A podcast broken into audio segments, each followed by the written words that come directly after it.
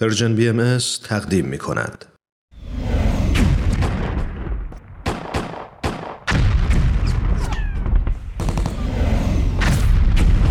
معماران صلح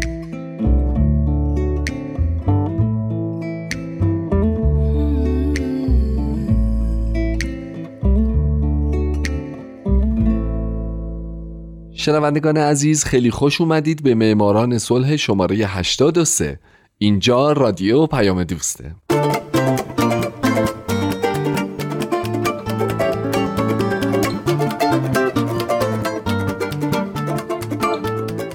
درود به شما فارسی زبانان این دهکده جهانی. من هومن عبدی هستم. به معماران صلح خوش اومدید. برنامه که اختصاص داره به برندگان نوبل صلح. اختصاص داره به زنان و مردان و سازمان ها و مؤسساتی که یا صلح دقدقه همیشگیشون بوده یا اگرم نبوده اون جایی که باید قدم بلندی برای صلح جهانی برداشتن و باعث شدن دنیای پر از جنگ ما بدتر از چیزی که الان هست نباشه.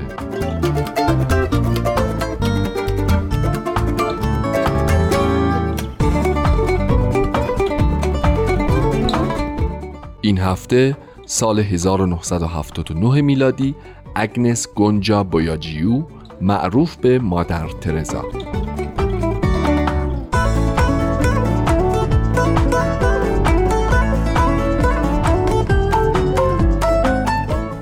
اگنس گونجا بویاجیو یا همون مادر ترزای خودمون در 26 اوت 1910 در اسکوپیه که الان پایتخت مقدونی است اما اون موقع مال امپراتوری عثمانی بود به دنیا آمد البته پدر و مادرش آلبانیایی بودند او مؤسس گروه مروجین و امور خیریه در هند بود که این گروه به بسیاری از فقرا و رانده شدگان جامعه هند کمک کرد و به تدریج فعالیتهاش رو در سطح جهان گسترش داد و به خاطر همین کارها کمیته نوبل او را برنده جایزه نوبل صلح سال 1979 اعلام کرد.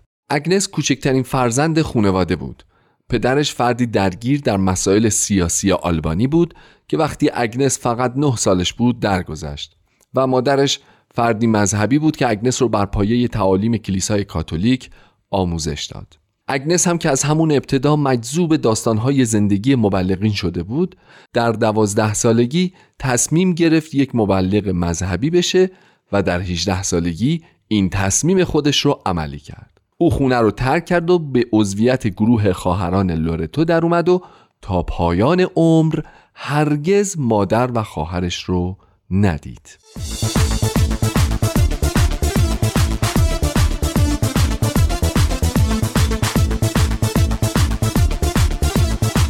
اگنس در ابتدا در صومعه لورتو در ایرلند به یادگیری زبان انگلیسی پرداخت زبانی که خواهران لورتو از اون برای آموزش به کودکان در هند استفاده می کردند. یه مدت بعد او در سال 1929 رفت به هند تا مراحل کارآموزیش رو در این کشور بگذرونه. در اونجا بنگالی یاد گرفت و توی یه مدرسه مذهبی تدریس رو شروع کرد. بعد در سال 1931 به عنوان یک راهبه قسم یاد کرد و نام ترزا رو از نام ترزه که یک راهبه مقدس بوده برای خودش برگزید. بعد رفت و معلم یکی از مدرسه های سومعه لورتو در شرق کلکته شد و 20 سال در اونجا خدمت کرد. هرچند که ترزا از تدریس و آموزش لذت می برد اما فقر گسترده حاکم بر کلکته به شدت او را آزار می‌داد. به خصوص اینکه به این فقر فجایعی همچون قحطی سال 1943 در بنگال و نزاع بین هندوها و مسلمانان در 1946 هم اضافه شده بود.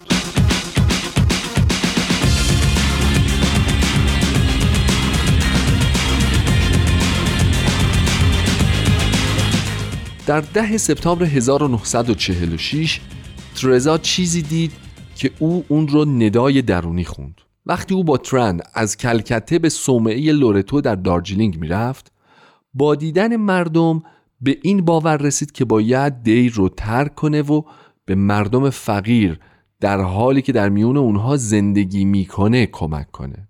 پس او این کار رو به طور رسمی از سال 1948 با پوشیدن ردایی با خطهای آبی مشهور شروع کرد و با گرفتن شهروندی هند به زندگی در میون فقرا روی آورد.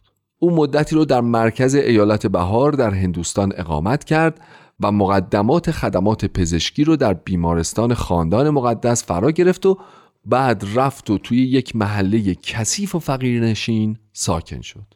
توی این محله اول به تدریس روی آورد بعد به پرستاری از افراد بینوا و قحطی زده پرداخت. کمی کمتر از یک سال بعد هم تعدادی از زنان جوان فعال در فعالیت‌های خیرخواهانه به او پیوستند و انجمنی رو تأسیس کردند با عنوان فقرا در میان فقرا.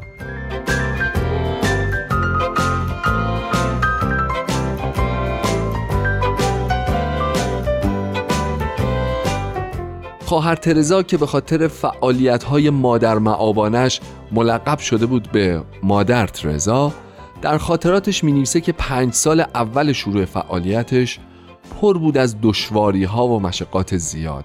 چرا که درآمدی نداشت و برای دریافت غذا و مایحتاج از هیچ پشتیبانی برخوردار نبود و اینها حتی باعث شده بود و وسوسه بشه برای بازگشت به زندگی نسبتا آسوده توی دیر. او می نویسه مسیح از من می‌خواهد که راهبی آزاد باشم و فقر و تنگ دستی مرا احاطه کند. امروز درس خوبی فرا گرفتم. فقر برای فقرا بسیار سخت است. من در حالی که به دنبال سرپناهی میگشتم آنقدر راه رفتم و راه رفتم تا آنکه دستها و پاهایم به درد آمدند.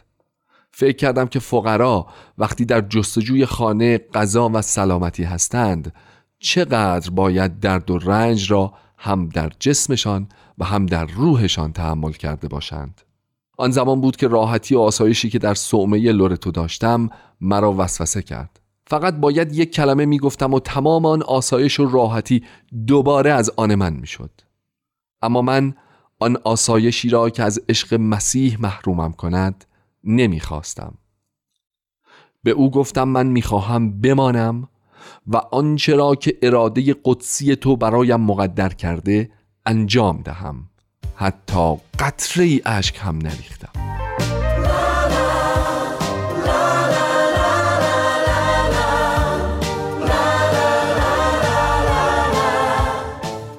در سال 1950 اگنس گوانجو بویاجیو معروف به مادر ترزا برنده جایزه نوبل صلح سال 1979 از واتیکان اجازه می‌گیره تا جماعت مروجین امور خیریه رو تأسیس کنه.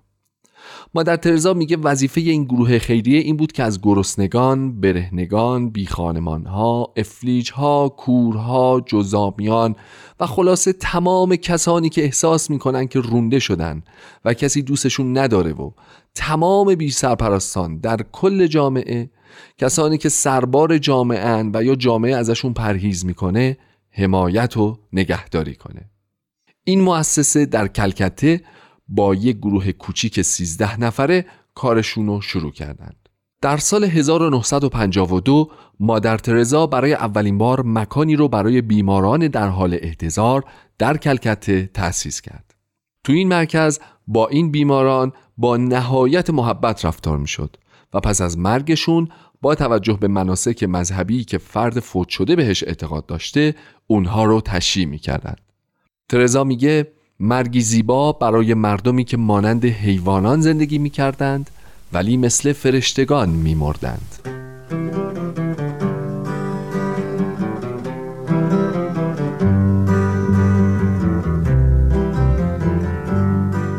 خیلی نگذشت که مروجین امور خیریه یه مرکز برای جزامیان و یه مرکز برای کودکان تأسیس کرد و کم کم با قبول کمک های خیری از داوطلبین تونست در دهه 60 آسایشگاه ها، یتیم خونه ها و جزام خونه هایی در سراسر هندوستان تأسیس کنه و حتی پارو فراتر از هندوستان هم بذاره در سال 1965 این گروه خیریه محلی رو در ونزوئلا تأسیس کرد و بعد در روم، تانزانیا و اتریش محلهایی برای کمک به فقرا تأسیس شد. در دهه هفتاد هم با فعالیت های مروجین امور خیریه در سراسر جهان مؤسساتی تأسیس شد و البته همچنان فعالیت های این جامعه در حال انجامه به طوری که طبق آمارهای جدید بیش از 6000 نفر برادران و خواهران روحانی در 133 کشور جهان در حال خدمت به هم نوعان خودشون هستند.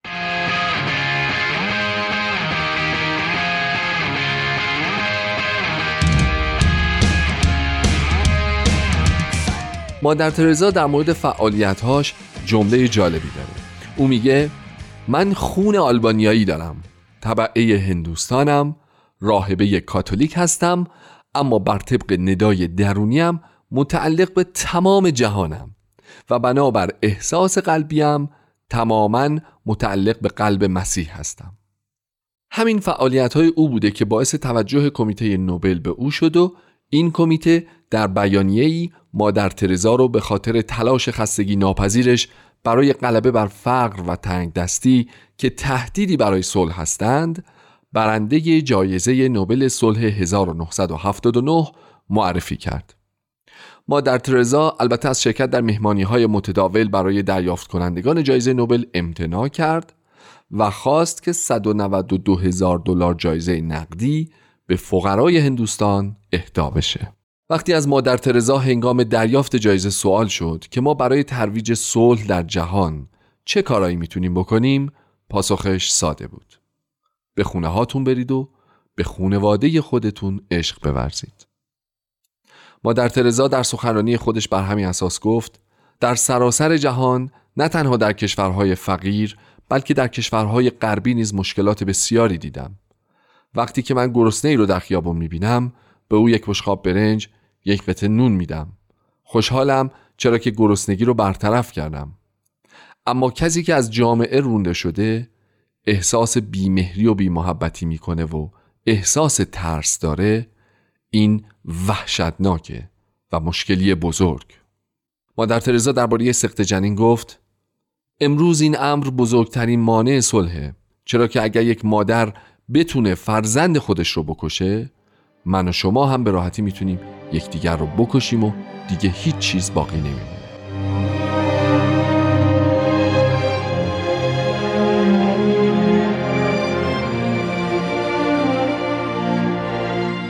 دوستای عزیز اگه اجازه بدید در برنامه بعدی معماران صلح من باز هم به زندگی مادر ترزا بپردازم. به خصوص اینکه با وجود تمام احترام شدیدی که جهان برای اون قائله اما هستند منتقدانی که انتقادهای جدی رو به فعالیتهای او وارد می‌کنن. من هومن عبدی هستم و با این امید که شما در آینده اگر انتقادی هم بهتون وارد میشه کاری کنید که کمیته نوبل برنده جایزه نوبل صلح اعلامتون بکنه ازتون خداحافظی می‌کنم. شاد باشین دوستای خوبم و خدا نگهدار.